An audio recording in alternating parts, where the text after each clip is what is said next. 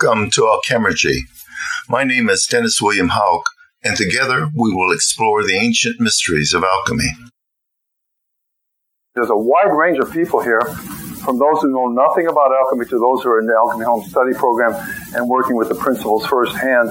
So we're going to start with some principles to get everybody on the same track eh, eh, as, as, as fast as we can, basically. If you have any questions, though, um, raise your hand or holler out or throw something at me and and we'll answer because we want everybody to come along with us, you know, because we're gonna. This is to be like a crescendo, if you will. Uh, we're going through the true initiations here. We're to start out in the outer court. This is going to be the teachings, the Hermetic teachings of alchemy, and the philosophy of alchemy, especially the terminology that we'll be using of alchemy. And then we're going to go into the inner chamber, the inner hall, and do some meditations and work through each of the operations of alchemy so that you feel them on all the levels that the alchemists experience them. What is that? Here's the first principle. Alchemy takes place always on three levels at once, spontaneously at the same time. Alchemy works in the physical, the mental, and the spiritual. This is tricky for, for modern people to, to understand that one thing on one level could confirm or deny something on another level. Something going on in your body by a correspondence and what you feel in, intuitively in your mind, that would confirm the operations, the, the, physical operations in the laboratory sometimes. Spiritual visions would confirm it. Synchronicities and things like that would confirm it. And the alchemists would work on the spiritual level to make a change on the physical level, or they'd work on the mental level, or the physical level to make a change on the mental level. I mean, it's like calculus. It's like when you're working with, uh, and forgive me, I'm a mathematician. We won't go into any deep mathematics, I promise. But there is an analogy there. If you've done arithmetic, working with numbers like that is so laborious, so boring, so one level all the time. And then all of a sudden you're exposed to calculus and it's like everything's freed up and moving all the time uh, because you work from zero to infinity. And you, you have to think like that. You have to learn how to think what's it going to do if, if this expression or formula is taken to infinity and taken back down to zero and all the numbers in between. That's what the alchemists do on all three levels of reality. So they're constantly switching back and forth between levels in the laboratory and, um, and in their own private lives, and their own private perfection, psychologically uh, and bodily. Um, that's what's confusing to a lot of people about alchemy. And when they read The Alchemist and the, and the original Alchemist, is that they're talking about all three levels at once. One alchemist could be talking about a, a physical experiment in the laboratory, another alchemist talking about some psychological problem he's having and, I'm working with the energies there. Another alchemist talking about some spiritual insight on the highest level of consciousness, and they're all talking about the same thing. And that's that's hard. And you'll you'll notice that, that I'll, I'll, be flipping around like that, so forgive me at the beginning. But things on different levels confirm different things on other levels, and that's the principle of alchemy. And it really frees up your mind. And uh, there's why we're going to be talking about linear operations in alchemy. None of this is linear. It's really, uh, and that's another point to try to make, that this is an evolutionary growing process that, that is basically the pattern of the universe. Where to start with alchemy? Uh, it's such a it's such a long history, such a tragic history in a lot of ways, and such an important history to everyone in the room, everyone living today. And it starts, the true history of alchemy actually starts as kind of a conspiracy, a conspiracy to suppress it, which has been called, I think, um, the Hermes conspiracy by other authors. But it involves um, goes back to about 1400 BC and involves a, a, a remarkable pharaoh by the name of Akhenaten. Um, he was a pharaoh who really was just um, kind of a traditional pharaoh. At the time, the, the religion of Amun or Amen uh, was the predominant religion in Egypt, along with all the other gods of Egypt, the, the dozens and dozens of gods. So it was a plural uh, divine society, if you will. They had different aspects of, of gods that they worshipped, and, and the priests of Amen were the strongest, and they truly had great power over the politics of the country. Akhenaten, according to his own writings, rediscovered the Emerald Tablet, which, according to legends, and actually some more recent uh, writings we find uh, from Manetho, uh, a scribe in uh, Alexandria. The Emerald Tablet was written by a, a man, God, or divine person, or an extraterrestrial, whatever Thoth was. He was the author of the Emerald Tablet. He was part of a group of nine, as they call it, the Ennead. And Thoth was like the emissary between these rulers, whoever they were, wherever they came from, there's no mention of where they came from in any of the texts, except that they came during a time called Zep Tepi. And this is about 10,000 BC. Between 40,000 and 10,000 BC, a time called Zep Tepi in the text, when giants, now whether they mean titans or whether they mean giant intellects or, or other things, uh, the texts are not clear in that too, but some type of exceptional people came to the planet, came to Egypt, and um, and, and started teaching people these advanced ideas. And these are the original Hermetic teachings, according to the tradition. And during the flood, uh, which was about 10,000 BC, the great flood that swept through Egypt and all around the world, uh, Thoth summarized the teachings that these the Ennead brought to the world in the Emerald Tablet. A succinct summary of all the teachings. And he put the Emerald Tablet, yes, E N N E A D. It means group of nine, and that's what the Egyptians called them. And um, he summarized the principles and put them in the Emerald Tablet, which was a crystalline tablet. In fact, uh, we know we there's a lot of evidence that the Emerald Tablet was a real, genuine Emerald Tablet. It was uh, from the Egyptian measurements, 11 by 16 inches square tablet, emerald clear glass or emerald with bas relief lettering. We know this from writings, the letters of people who actually saw it on public display. Alexander the Great put the Emerald Tablet on public display in Heliopolis in 32 BC, and people who saw it actually wrote letters about it. We have those letters, so there's, there's some evidence that this is a real Emerald Tablet, that it, that really is some type of miraculous um, uh, document like that, and that it even glowed in some of the letters, and, and very weird things have been written about the Emerald Tablet all through history. So it's fable and it's fact, and it's a combination of uh, human expectations too. That there should be something like this that would fall from heaven to give us guidance in the world, and uh, and that's what happened in Egypt according to the old writings. Thoth took the, the, tablet and put it in one uh, pillar. He sealed it up in a, in a granite pillar, green granite pillar, and he took the writings and the scrolls that they had and sealed them up, them up in another pillar. These two pillars came to be called the Pillars of Hermes down through history, and they were reported by actually existing. Uh, Herodotus wrote about them, and other historical um, researchers that these were really still existing. He sealed them up in 10,000 BC to survive the flood. In other words, that was his legacy, and the groups of nine's legacy to us. And indeed, the first mention we have of them being rediscovered, of someone finding these pillars and, and releasing the documents within them, is with Akhenaten in about 1440 uh, BC. When he discovered the, the, uh, the Emerald Tablet and the teachings therein, he actually changed his name uh, from Aken in other words, servant of the Amen, this god, to Akhenaten, servant of the one God. Because the teaching in the Emerald Tablet is that all the gods, all the archetypal presences are just aspects of one soul God, the one mind of the universe. That teaching is fundamental in alchemy. And it became fundamental uh, to Moses, a prince in his court. The whole Abrahamic tradition could have found its seed in Akhenaten's court. In fact, Freud wrote a book about that. There's been other books about that too, so it's not my idea.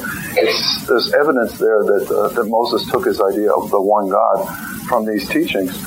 Akhenaten went even further. He ran with it, and he um, tried to shut down and destroy the priests of Amen. Uh, their powers uh, were supreme, though, and it was very difficult. So he formed. He moved the capital from Thebes to his own city, of the Aten, he called it. It was a community um, that still exists in Egypt um, of about 60,000 people.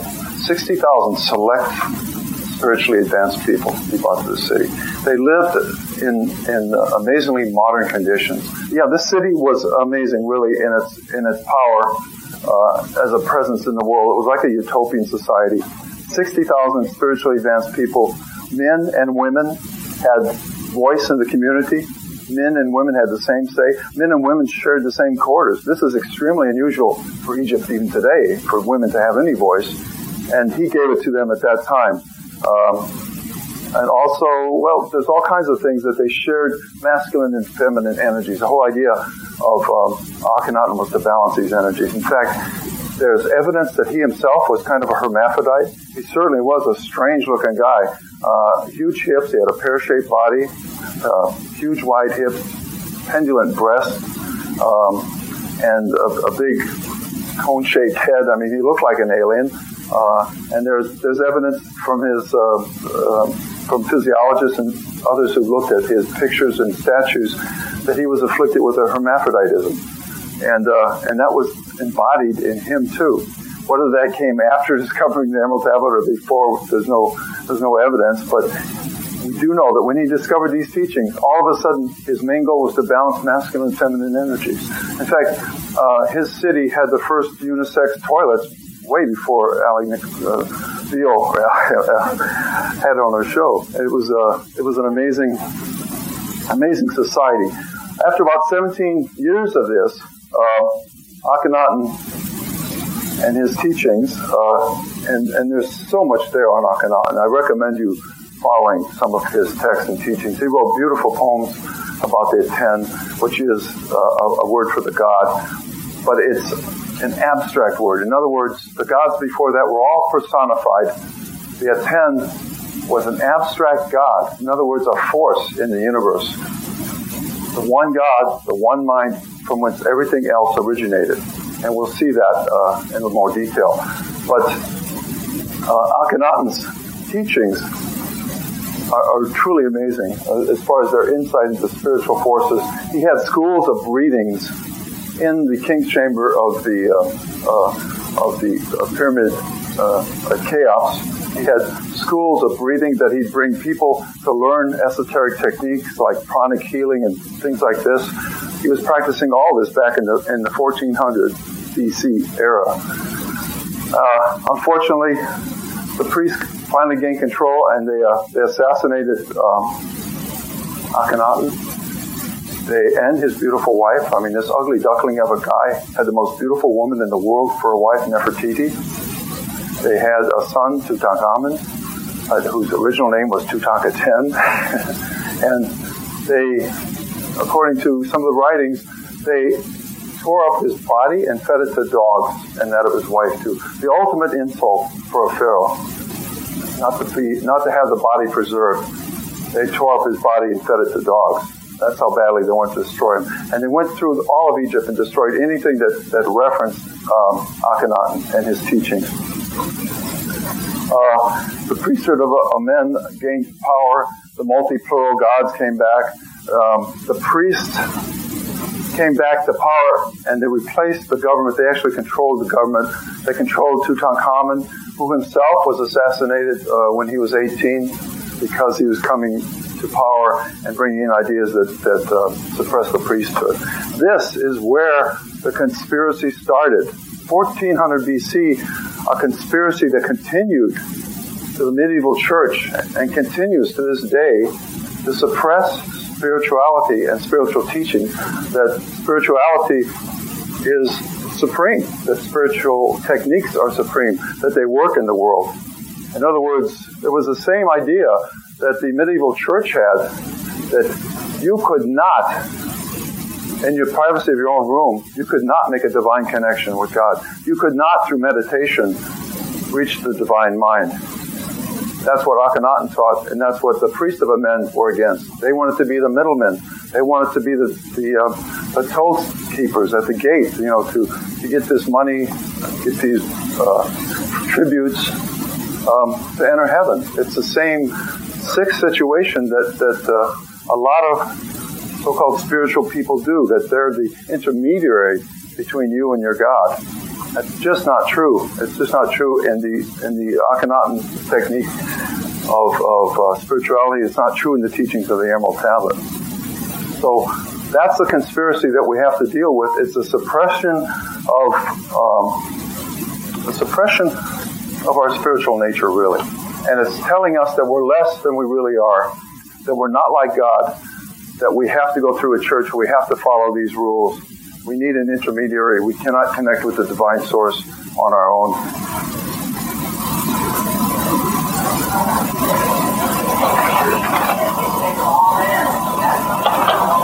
That's true.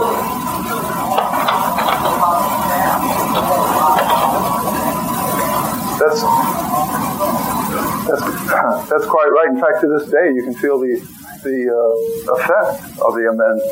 We say amen in our prayers uh, to this ancient, ancient God. this phrase, solve et coagula, is a Latin phrase. I won't give you too many Latin phrases, I promise, but this is this summarizes the whole work in alchemy. It's from a Latin phrase that is solvita corpora et coagulata spiritus. It means dissolve the body and coagulate the spirit. That's what solve et coagula. And it's a principle that, that works in alchemy all through Spagyric's work, all, through spiritual work, and all through mental work. In other words, dissolve that, that which we are, that which we're working with, to release its essences, save those essences, and coagulate them in a new body that works on every level that we'll be working with. This is uh, just one drawing of many. If you research Akhenaten, and you'll see a lot of these. Of one of his schools in the pyramid uh, of Cheops in Egypt, um, where there was a lot of, uh, of um, experiential things going on in his schools. There wasn't so much literal teaching as it, as it was experiential things. They had the Emerald Tablet there. When they revealed the Emerald Tablet, there was some type of effect on people, uh, some type of spiritual effect that was always related to some type of light appearing in their minds.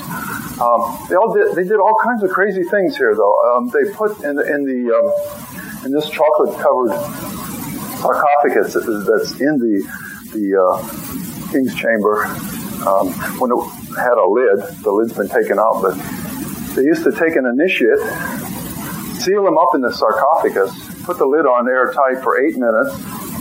The person would have a near-death experience because he'd be starved of oxygen and, and often an out-of-body light type of experience. They did anything, anything crazy like that to to initiate, to break through the boundaries into the spiritual side. So it was really, uh, really radical and, and really uh, interesting in a lot of ways. This period, this comes from uh, 1800s. This is when um, Napoleon, just after Napoleon, uh, rediscovered Egypt, and they found the, the writings of Manetho, M-A-N-E-T-H-O. And if you search him on the internet, you'll find all these writings I'm talking about. And they they wrote the um, artist oh, like from uh, Theosophy and some of the other groups um, did drawings like this. Right, it's from it's based on what uh, Manetho described in his in his text. this is a medieval portrayal of uh, Hermes Trismegistus. Uh, Hermes, the thrice greatest, uh, is what the Latin means.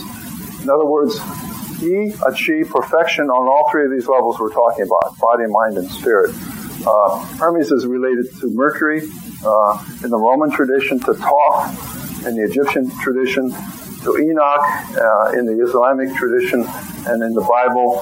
Um, it's a presence that is, it's really hard to tell was this a man, was this a God, was this a spiritual presence, was this something that came up in people?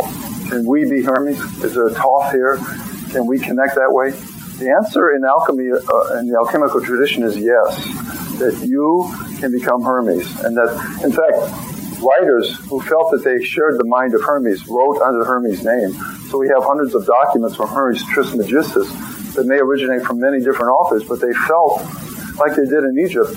When you were in this one mind, it was all the same mind. It was all this inspired presence. And it wasn't channeling, no.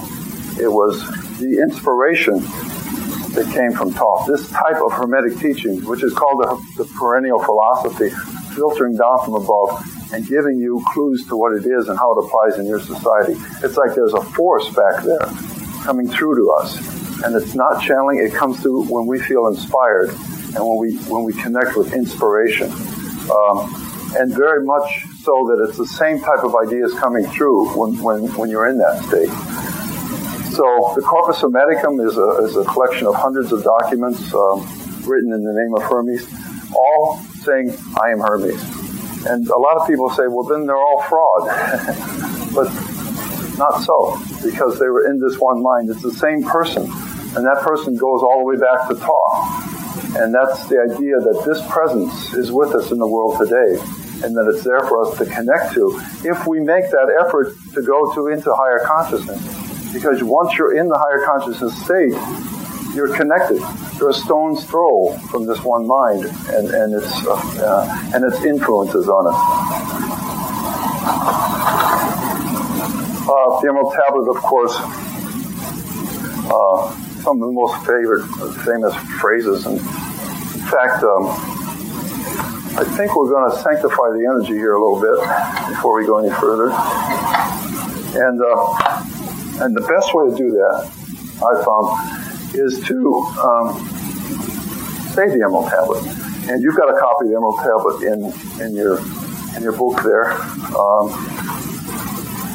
let's just take a few breaths and forget about all the traffic today and forget about all the hassle coming here and uh, forget about your breakfast. and let's connect with the this higher mind I'm talking about. And if you just listen to the Emerald Tablet and its principles, I think you'll discover in this, in this short phrase um, principles that you can live with in your heart as well as in your mind. Don't really try and understand it intellectually. Just feel what it's telling us uh, spiritually. And the alchemists said the Emerald Tablet, read the Emerald Tablet whenever they began their work. The medieval age, in the medieval times, um, alchemists had a copy of the Emerald Tablet on their walls, constantly going over to it, uh, referencing the secret formula that it contains. And it does indeed contain a chemical formula, um, which I've translated some, uh, there's a million word text from Gottlieb Latz, who was an alchemist, a German alchemist. I've translated a lot of it, and it's all about the actual chemical formulas, what the chemicals were in the in the so-called Arcanum experiment that is concealed and coded in the Emerald Tablet fascinating thing. I've got a little pamphlet on it back there, and I'm trying, I'm trying to translate more of that. But the chemicals that are in the Emerald Tablet uh, are ancient Egyptian chemicals. We know that they worked with them, and actually, that is where the the, um, the formula for the Emerald Tablet came from. This chemical formula came from Alexandria. Uh, the Christians and the Arabs took this ancient tradition. There were like 700,000 volumes in the, in the Library of Alexandria. They reduced it through burnings and and whatever, by 400 AD, there were like 70,000 manuscripts left. And the reason the Emerald Tablet survived to us is because there were Arabic translations of some of these works. They couldn't read Arabian, so they didn't burn those books, and they survived in in, um, in the Islamic countries. Really, we have Islam to thank for the Emerald Tablet, and um, yeah, Latz L A T Z, and uh, so they uh, uh, worked with these chemicals and discovered them in translations really when the Arabian writings came to Spain uh, about 700 AD with the Moorish invasion of Spain. And uh, that's really how alchemy entered into Europe. So, in order to sanctify this presence here, to clear out the crucible, to clear out our minds, let's say the Emerald Tablet, um, and get a feeling for what it means. And really, we're going to spend the rest of the day trying to apply these principles and understand them. In truth, without deceit, certain, and most veritable. That which is below corresponds to that which is above, and that which is above corresponds to that which is below, in order to the chronicles of the one thing. And just as all things come from this one thing, through the meditation of one mind, so do all created things originate from this one thing, transformation. The Father is the sun, mother the moon. The wind carries it in its belly. Its nurse is the earth. It is the origin of all, the consecration of the universe. Its inherent strength is perfected if it is turned into earth.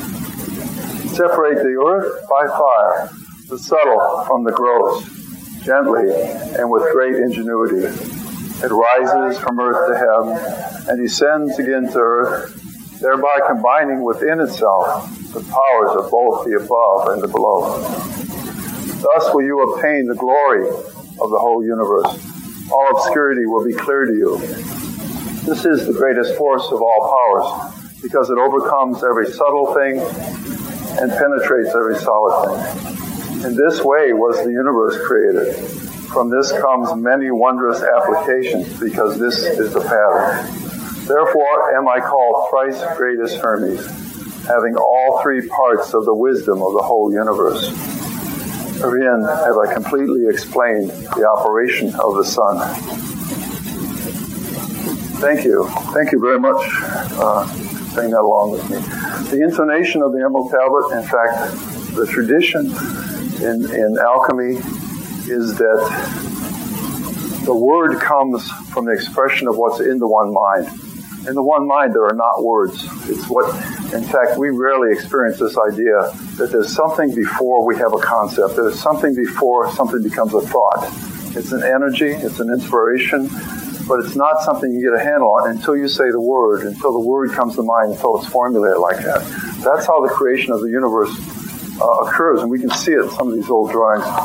This just illustrates the Emerald Tablet. Um, this section of the Emerald Tablet that we just said, its father is the sun, its mother the moon. The wind carries it in its belly. What does the wind carry in its belly?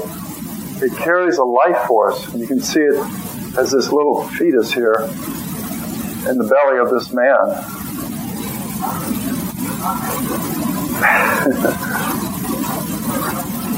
in the solar plexus tandem, uh, energy part, the Manipura.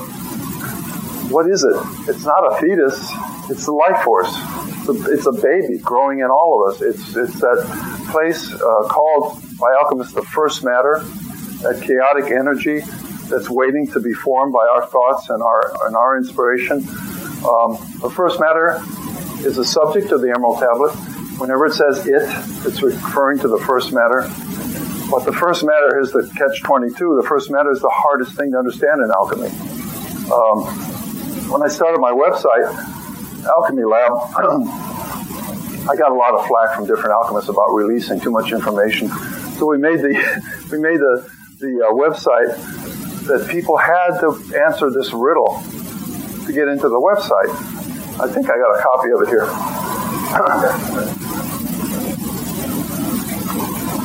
And if they could answer the riddle, then we felt that they, they had enough uh, background or teachings or sophistication to, yeah, here it is, to be privileged enough to visit my website. the key to life and death is everywhere to be found, but if you do not find it in your own house, you will find it nowhere. Yet it is before everyone's eyes. No one can live without it. Everyone has used it. The poor usually possess more of it than the rich. Children play with it in the streets. The meek and uneducated esteem it highly.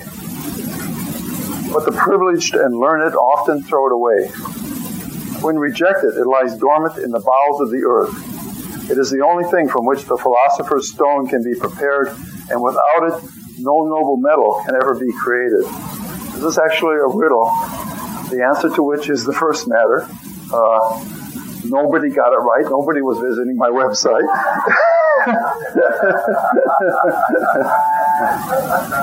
and that's how hard it is. Uh, we're just not aware of this idea. In fact, it's called the building stone that the builders forgot, the cornerstone that the builders forgot, because it's part of our civilization that's not there. It doesn't support us. Everything for us is black or white, matter, spirit, or metal things. Nothing in between. The first matter is in between. It's both matter, it's both mind, it's both spirit. It's something that exists in between and has that potential. The closest we can come to maybe is energy, our idea of energy, or light, or something that's not connected with matter. But the first matter is a difficult concept. It was it was difficult for the alchemists. If you look up in Ruland's uh, alchemical dictionary from the from the 1400s, there's 400 words when you look up first matter. Everything from feces and urine and menstruum to, to uh, dead bodies and corpses and mummy mummy flesh and anything with the idea that it was alive at one time or that it carries life for us. In fact, the word of uh, the word alchemy comes from uh, alchem, which means the black dirt of the Nile, this fertile dirt, which was uh, an Egyptian word for the first matter. This black soil was very fertile, so that it's always there with that idea of it's something unexpectedly fertile or expect, unexpectedly it's going to grow into something new. So alchem, or chem, the name for this black soil, became alchemy in the Arabian, meaning the, the science from the black soil, or from the first matter, or from Egypt. In fact, uh, in, in, hieroglyphics, there are very few round symbols. Uh, the circle has this idea in Egyptian hieroglyphics as being something perfect. They put a cartouche or an oblong circle around a pharaoh's name to indicate that it's sacred. Very few round circles. One is for gold. It's a round circle with a, a dot in the center. This ancient symbol for gold. The other one is for the first matter. It's a circle with three wide bands going through it. Such a perfect symbol. I couldn't come up with a better one because in the first matter, there's the idea that there are three principles at work. And these principles are sulfur, mercury, and salt. And that's an ancient hieroglyph that modern uh, researchers, it's one of the few hieroglyphs that they have no idea what it means, and yet it's Alchem. It's the it's the name of Egypt, and they have no idea what it means, and they're arguing about what it means. Some some believe it means placenta. Some uh, think it means just the black soil during the flooding of the Nile, and that's what these three bands are, waves. Always carrying this idea of life from, from something that's dead, or or life from something that's that's not fully expressed. That's the symbol for first matter that the Egyptian alchemists used. So this uh, idea that the wind carries it in its belly is that it's invisible. That the emerald, the, the first, the, the emerald tablets talks about the the first matter as if it's something you can work with, and people have an idea where do I find this stuff and how do I accumulate it, and that was a major occupation of the alchemists. Uh, sometimes they thought it was in dew, so they'd they'd collect dew in the morning, special dew, or sometimes um, dew as it occurred under the rays of the moon, or uh, we'll see an example later during distillation of an alchemist who collected 700 gallons of boy's urine in Holland, thinking that the first matter was in boy's urine, thinking that urine being a rejected part of us and that boy's urine was pure, or maybe he was some kind of weirdo, I don't know, but uh, thinking that boy's urine was pure, he collected it and distilled it. And you know what? He got this down to the last gallon, distilling 700 gallons of boy's urine, and the stuff started to glow. And the whole lab filled up with this beautiful glowing light that came from this this uh, retort, where his distilling was dropping in drop by drop, and when he got to that concentration that was just right, it started glowing. Got a picture of it. Uh, it is called the discovery of phosphorus, but that's how it happened. Because phosphorus is in urine, what he did by concentrating the urine so much, he, he released phosphorus. But it couldn't have been a better synchronicity that he discovered. It's like the quantum effect. You know, the experimenter affects the experiment by what he expects to happen. Uh, we know that consciousness is a force in nature in quantum physics. We just haven't. That just doesn't ha- hasn't filtered down to our everyday society. That's the principle of alchemy. Consciousness is a force of nature. What you project in reality can actually change it. So, uh, so for a long time uh, in Europe, almost 40 years, alchemists were drinking boy's urine or distilled boy's urine uh, because it had this principle that, that uh, uh, the first matter was a glowing energy presence, a light, just like Akhenaten believed that this energy was a light. We know from the Eastern tradition of alchemy that this is also the life force, the invisible life force within us. Prana, chi, ki, uh, kundalini, all these things, that's the first matter in our bodies, and that's how the Eastern alchemists work with it. In fact, I find that if you really have a, if you're really stumped in Western alchemy, go to Eastern alchemy and it'll be a very clear exposition. It's like the two balances uh, each other. It's like the, they balance the planet, yin and yang. Uh, Western approach is argumentative and, and linear and based on logic and, and experimentation, whereas the Eastern approach is very feminine, it's very passive, it's very experiential and uh, very much feeling the energies and working with them that way. So they balance each other in a perfect way. And you can, if you have the ability not being tied to a tradition, you can really learn a lot just that way by jumping back and forth between the traditions. Uh, it's Mother is the Earth. Mm-hmm. The symbol for, uh, oh, I'll, I'll, put it up. I'll put it up. Um, it's, it's Mother is the Earth, or the idea is that the first matter, the goal of first matter, even though it's invisible, even though it's not seen, even though once you get tuned into it, you can pick it out in people, and you can pick it out in a, in a room, you can pick it out in a field.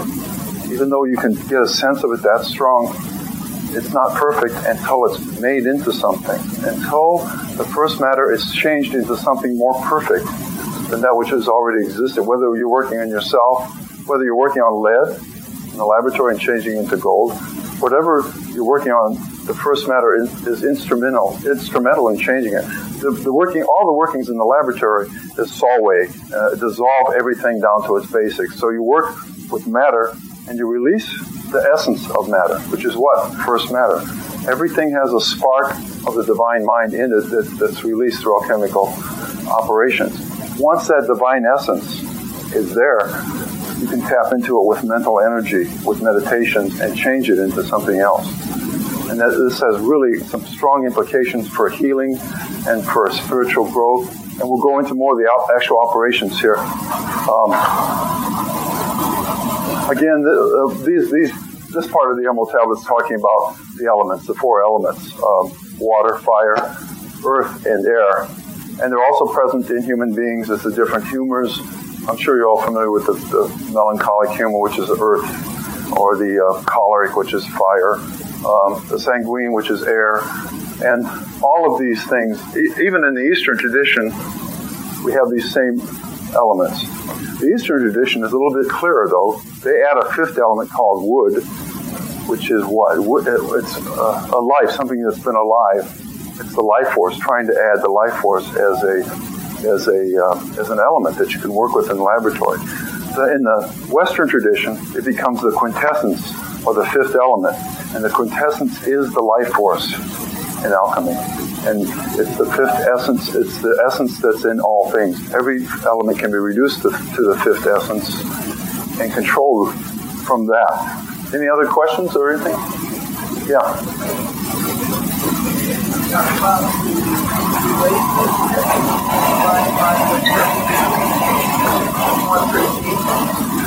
What is the relationship between divine man and first matter? Does one precede? And we're, we're going to actually see that on, on a, a drawing coming up where the alchemists show it beautifully what the, what the relationship between the divine mind, the first matter, and our mind and our world and matter. And I'll, I'll save that to explain it when I show that drawing. Again, these are the, uh, more pictures of the elements. Um, and I want to talk about the symbols actually in this drawing here. Um, alchemical work took place in the inner laboratory. So the physical work in the laboratory was always complemented by mental and spiritual work too. So there's meditation involved in trying to change your mind. There were five, four grades of uh, consciousness or four fires. Actually, in alchemy, when they talk about uh, fire, they're often talking about states of, states of consciousness. And uh, states of consciousness and spiritual growth on that line. In other words, fire as a light of consciousness. And there were four grades with which the alchemists worked. There, were, there, there was the celestial fire, which is the fire in the mind of God. This is not the word, okay? This is the fire before the word. This is the inspiration of God, or the celestial uh, fire. And the alchemist could contact this fire too and use it in his work. And there was the, the uh, central fire. In other words, hidden in all matter was a seed or a spark of this divine mind. In that table, there's a spark of divine mind. This table was alive. That table's alive. The chair's alive. You're alive. It's all alive because of this central fire it has in it. The, the essence of the divine mind that projected it into existence. Uh, Jung talks about it more in terms of archetypal principles. There's, a, there's an ideal table that came from, he doesn't want to mention the word God, but it came from the divine mind or the one mind. And the other fire is the everyday fire. Um, they call it the elemental fire. Um, that's the fire of the laboratory. And they, they treated that fire in the laboratory that caused transformations and things as a, as a fire of consciousness too. In other words, you turn on the stove, that fire is going to do work for you, and it seems to be alive and changes things. So that fire is a consciousness too. When you cook, you're cooking with the consciousness of the fire on the stove and the consciousness of the fire within you to create something. Cooking's the same as alchemical work in a lot of ways. It's, it's working with the fires to project and change and transmute things. A fire is the number one element in alchemy because it changes. It's the agent of change. And uh, for instance, sulfuric acid and the acids are all considered liquid fires. Anything that changes things like that is a fire. The, the fourth fire is called the secret fire. Alchemists never revealed the secret fire uh, and, and talked about it openly, namely because they get in trouble with the church, I think, in the Middle Ages. The secret fire is your sexual energies, your life force energies, your ki, your prana, those, those life force energies that are inside you. And those are the energies that they use to transform themselves. The secret fire is really the secret of the alchemical transformation, knowing how to direct your own energies, your own consciousness, and life force and uh, whether it's in tantric alchemy, working with the sexual kundalini, ideas like that, or whether it is uh, a more Western tradition of working with uh, uh, mental energies and life force. Those are the four fires. We'll talk about those a little bit later. Um, this complicated symbol is really about fire and water coming together on the vertical axis of reality and these are the operations of alchemy in highly schematic form. But they're talking about definite processes that go on in the laboratory. And we're going to talk about each one of those processes. But this is how esoteric things can get in alchemy. This is a description of alchemical processes going on in a laboratory. Imagine trying to figure that out. And sometimes it's clearer what these operations are. Often they associate it with a tree of life. In other words, a chemical change is a growing process, uh, going through these seven stages. We'll talk about each one of these uh, uh, here shortly and learn what these operations are and how to apply them. Yeah? Now, what if I kind of quickly read this one? Those symbols uh, correspond with the chakras? Yes. In fact, uh, this is a, a, look at the chakras. And uh, there's, there's seven levels here. Yeah, from, from the Sahasrara chakra at the top, the crown chakra, to the, from the Muladhara, uh, bottom. And that's why there's no words in that, because you interpret it in your own tradition, I think. Uh, sometimes they did label them, uh, often in, in, scrambled order, so the public would know exactly the, what the order of the operations were, like in this drawing. But this shows the great work and, and working with the stars, the, the four elements, and the operations to enter this inner sanctum where everything comes together as one, where, where something is reborn on a whole new level. Um, these operations, now don't get overwhelmed. We're going to be using four syllable words here, and I'm using them. My publishers hate me to use these words. They want, they want simple things like working with fire today, or you know, working with water, something, something one syllable. These are the words that the alchemists use. If you use these words and become familiar with what they are, you go back 400 years, you can understand exactly what the alchemists are talking about when they talk about calcination, uh, dissolution, separation, conjunction, fermentation, distillation, coagulation. Uh, it sounds intimidating. It sounds like a Moody Blues song, actually. but uh, but these are the operations, and these, these are what the alchemists called them. In fact, these are actual symbols uh, from alchemical texts that describe these operations um, in terms of the elements here of fire, water, air, uh, earth, and air, sulfur, mercury, and salt, or through the planetary ladder. The alchemists believed as above, so below. So the changes in the laboratory should correspond to the whole solar system too. And they believe that truly from Saturn to the sun, the way the planets line up, it's a stepping stone to perfection. It's another pattern in the universe of change. In other words, it's like there's a ladder of planets that you have to crawl to understand um, the alchemical energies and to work with them. And it's like being on each planet. And sometimes the alchemists projected their minds or tried to project their minds to Jupiter or Mars to feel these archetypal energy or work with the metals that are corresponding here. And down below there are the operations of alchemy using the different symbols um, of the actual operations. Calcination is a crucible, it's working with fire. Dissolution is a retort or a, or a bottle, and it's working with water. And we'll, I'll go through these symbols and actually do each one so you'll, you'll see them better on the uh, overhead projector. Um, separation is working with air, and it's shown as a filter here. Um, conjunction is working with earth. It's bringing things together, showing in, in a vessel here that's used for conjuncting uh, compounds. The fermentation phase is working with the life force. When we get beyond conjunction, fermentation is working with the powers from above. Before conjunction, we're working with the powers below. So at fermentation, there's a substantial change in the energies here. And fermentation is working with, uh, with the life force and, and working uh, with sulfur, which is the symbol of life force. Sulfur burns. Sulfur, uh, sulfuric acid is a fire in itself, and everything for, uh, sulfur has this burning aspect of it and transforming cha- change. Just like the life force within us, sulfur is another um, word in alchemy for the very life force. In fact, the symbol here of fermentation is the caduceus of Hermes.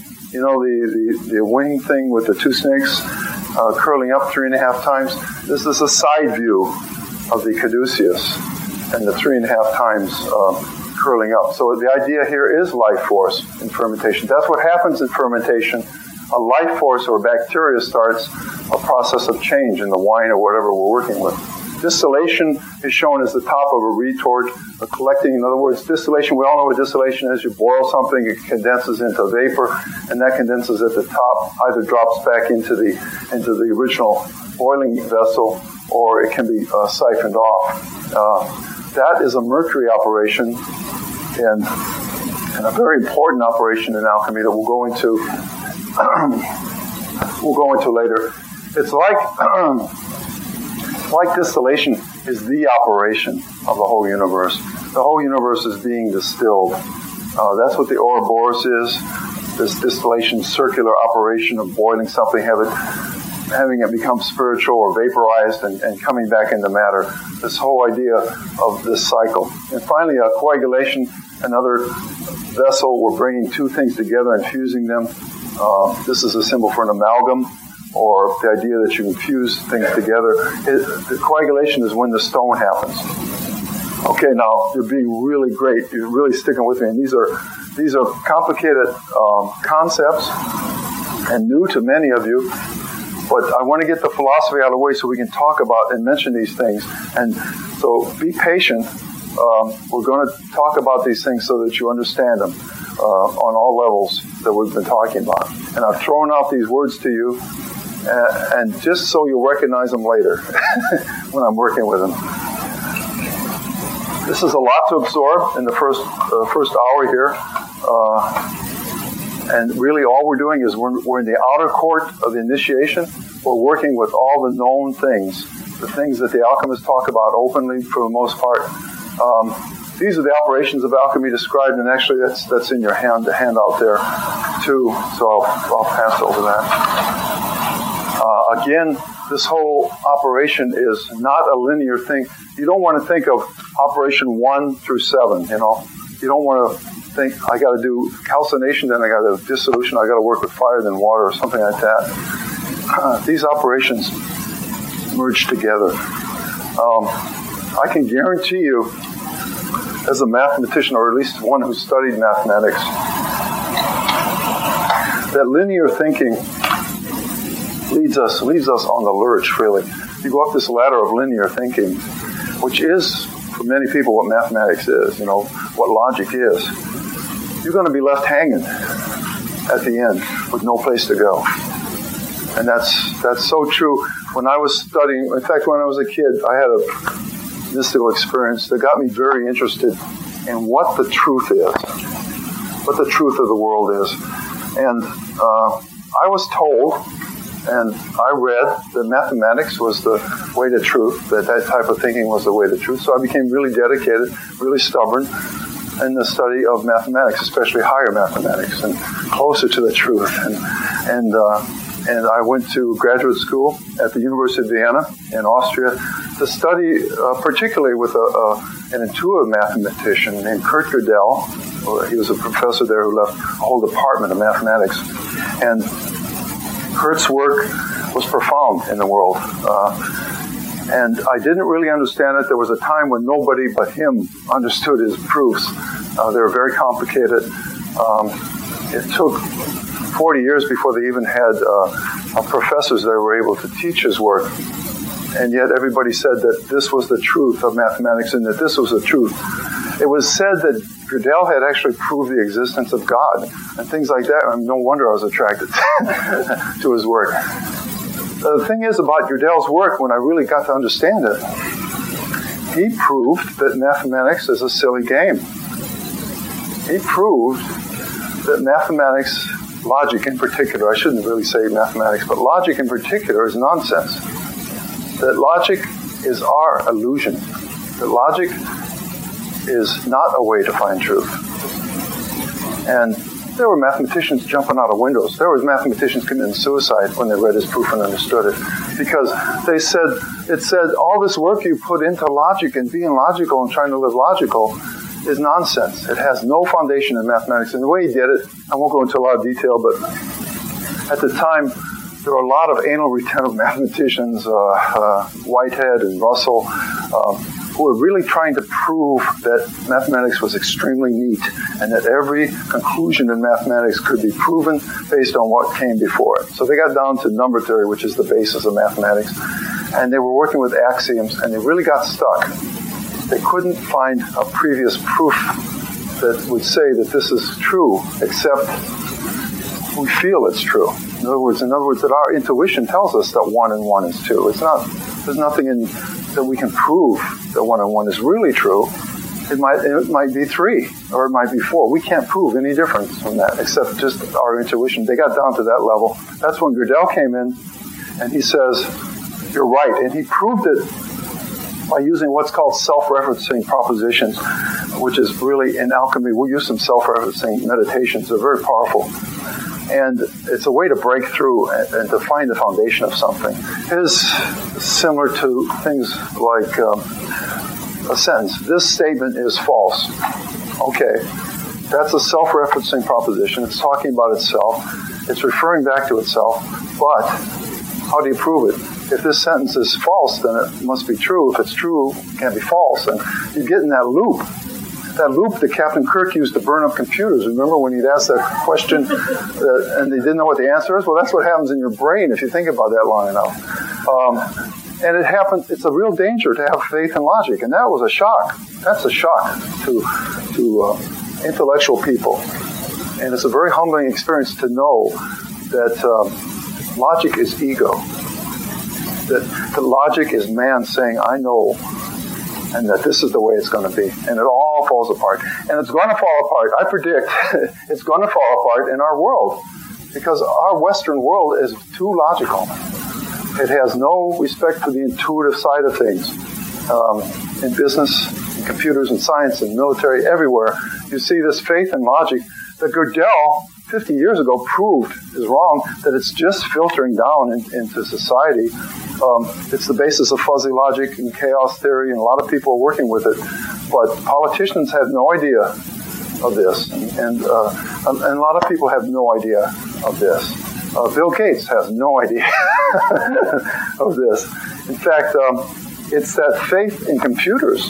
It's that faith that a machine can be logical and be so much more logical than us that it's a wonder and that we that we think a computer is anything.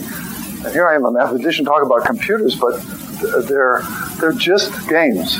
Computers are just games, just machines. Um, we have too much faith in them. We respect computers like they're this logical God. The computers are more logical than me because I can't figure out this binary logic that fast. It's yes or no with computers. There's nothing in between. And in between is where the truth is always the middle pillar, the middle way. Computers have no idea what that middle way is. They're evil.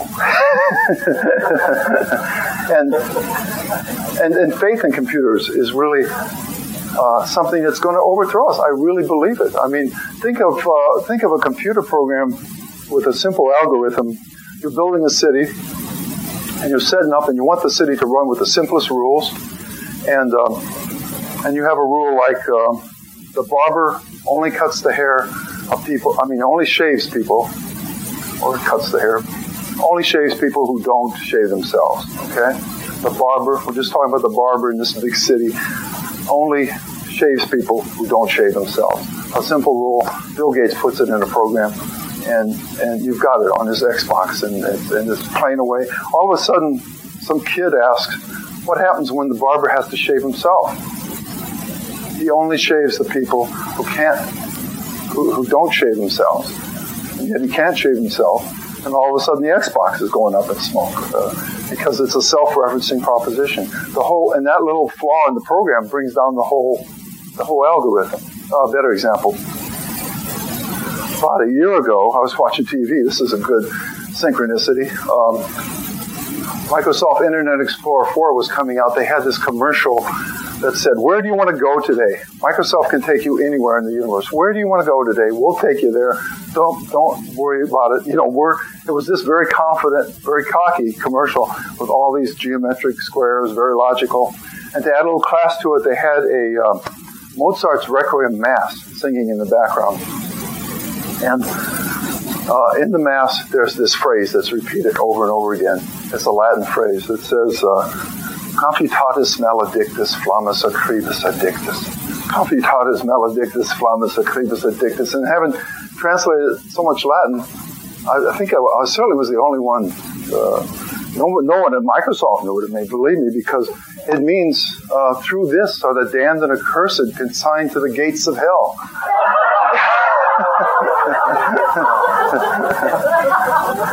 and I think I think someone I think someone wised up at, at Microsoft, but through the Internet Explorer is, is through your computer is how you're going to end up at the gates of hell. It's just too much synchronicity for me, and I really think that something like that's going to happen uh, in the world, and if it's going to be far far beyond the, the 2000 millennium problem, which is another example of this. In other words, truth, logic is not the way to truth. That's what Gödel taught us. And um, it's a good game. It's a good operation, a good thing to use. Things, things work smoothly. We feel secure. But it's not until you enter the chaos of intuition, of opening yourself up to not only thinking, which is logic, but also feeling, in other words, we got the masculine and feminine again, just like Akhenaten believed. You have to balance these two. Masculine, argumentative, logical thought, the way of the Western world, uh, the way of science, versus the feminine way, the passive way. Wait for the feeling to come. Thoughts come really fast. Thoughts are a mile a minute. You have to wait for intuitions and feelings to catch up with thoughts. That's why it never happens, because we're such a thinking people so much time we spend in this four inch area of our cerebral cortex. When the realities are in our heart, according to Gödel. This is mathematics. This has been proven. And, uh, and yet, people don't realize it. They still think that math is logic, that logic is the way to truth. And it's just not true. So, as much as you are shocked by that, um, as much as Bill Gates would be shocked by that, um, I was shocked by that, and mathematicians were shocked by that all through the world. And it put me into a funk, I guess. It put me into a, little bit of a depression in in Austria, along with other things. I was homesick and and also uh, at the end of my rope as far as financial things were going. But so all this come together at once. I lost everything, it seemed to me, and it's just at times like that that something opens up to, for us. As soon as we become that empty cup with no no prospects, it's like something opens up. I mean, uh, Jung's talked about this. Perhaps you've experienced in the library um, where you where you're just totally frustrated, looking for doing some research or looking for a topic, and all of a sudden the book falls off a shelf or something, and it opens up to the, the page that, that you're looking for, the answer to your question. Or um, that happens to me all the time. Books books are like I Ching uh, references. I mean, if you get to that point where you've given up looking logically, and now you've just thrown it open to the gods, and all of a sudden, often things happen like that. Jung called it the library ghost, and he really believed in it. He believed that there was a ghost in his library that gave him answers, answers to questions. That's what happened to me in Vienna.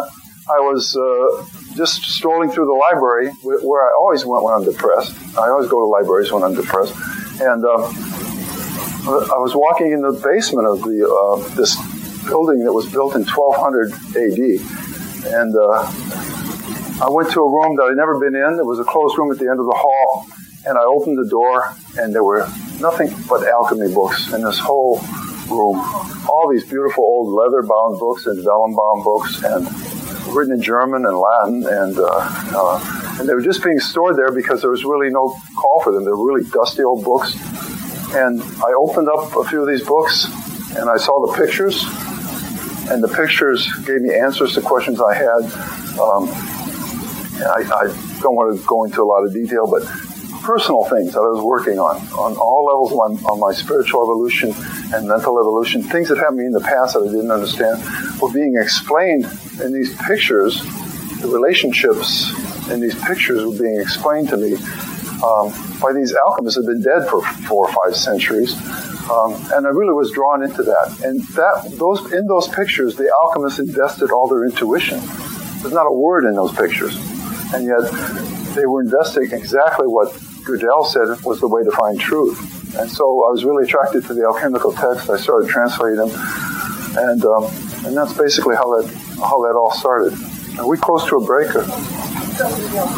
G O, and it has an umlaut on it, or two two dots above it. Uh, D E L. Yeah, you recognize it? Gödel, Escher, Bach. There's a number, there's a number of books out there um, that have written about it. Okay, I think we're beyond the break here. I already told you we messed that up, so let's take a 15, 20 minute break and come on back.